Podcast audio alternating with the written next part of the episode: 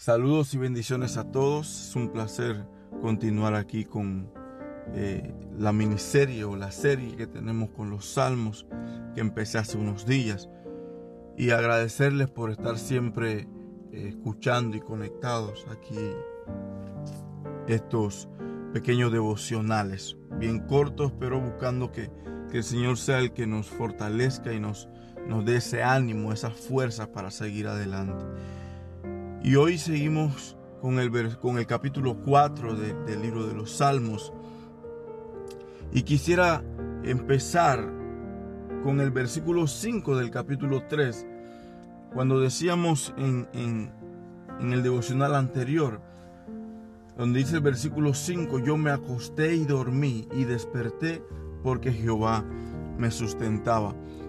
Y eso es lo que me lleva a, a pensar o a, a meditar más bien en todo el cuidado que Dios tiene para con nuestra vida, toda la, la, la gracia, todo el favor que Dios tiene hacia la humanidad.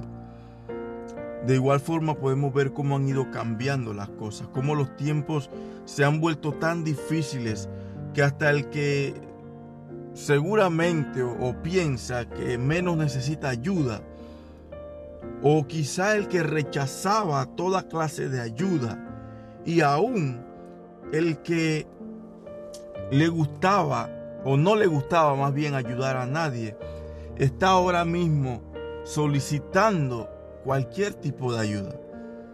A veces podemos decir que las circunstancias están haciendo que las personas cambien su forma de pensar, y quizá es cierto, pero yo en lo personal me inclino un poco más a la idea de que es Dios mismo, usando cualquier situación, sea buena o sea mala, cómo Dios usa cualquier situación para hacer que la gente reaccione de una vez por todas. Y ojalá pudiera dirigirme a todas las personas que, que han tenido o que tienen el virus de este año dos mil veinte y decirle cuánto Dios les ama, y debido a ese amor está permitiendo está permitiéndoles a ellos tener una experiencia sin igual con Él a través del proceso que están pasando o a través del proceso que ya pasaron en algún momento. Además, también decirles que en estos momentos es donde Dios ve y prueba realmente el grado de fe que tiene cada persona. David era un hombre muy poderoso, pero ese poder no, se, no venía o no se derivaba de, de, de sus grandes hazañas o de, de, de sus capacidades, no. Ese gran poder venía, provenía de su total confianza en su Creador. David era un hombre con gran confianza, una confianza incomparable en su Creador, en Dios mismo.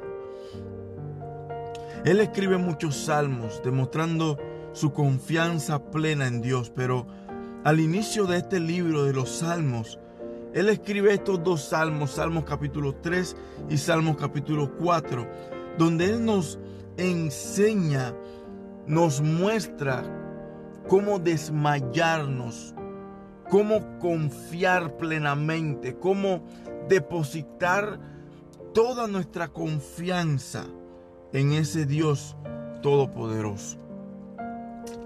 Pero es hermoso cómo David termina el capítulo cuatro.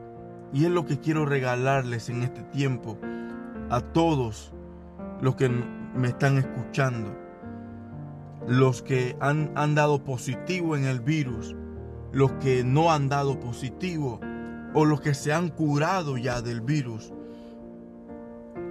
El versículo ocho del capítulo cuatro dice, en paz me acostaré y asimismo dormiré, porque solo tú, Jehová, me haces vivir confiado. Y quiero leerlo en, en la versión Vulgata también, el versículo ocho del capítulo cuatro. La versión Vulgata dice, mas yo, como una, una promesa, una decisión tomada de parte del salmista, porque él le dice a Dios, mas yo, Dios mío, dormiré en paz y descansaré en tus promesas. Él no está diciendo que, que, que él puede hacerlo, no está diciendo que, que quizás sea una pequeña opción para él, no. El salmista David está diciendo con toda la seguridad en su corazón, diciendo, mas yo, Dios mío, dormiré en paz y descansaré en tus promesas. ¿Por qué? Porque tú, oh Señor, solo tú has asegurado mi esperanza. Y hay un canto que dice, mi esperanza está en Dios desde ahora y para siempre. Y es lo que el salmista refleja en el capítulo cuatro del libro de los Salmos.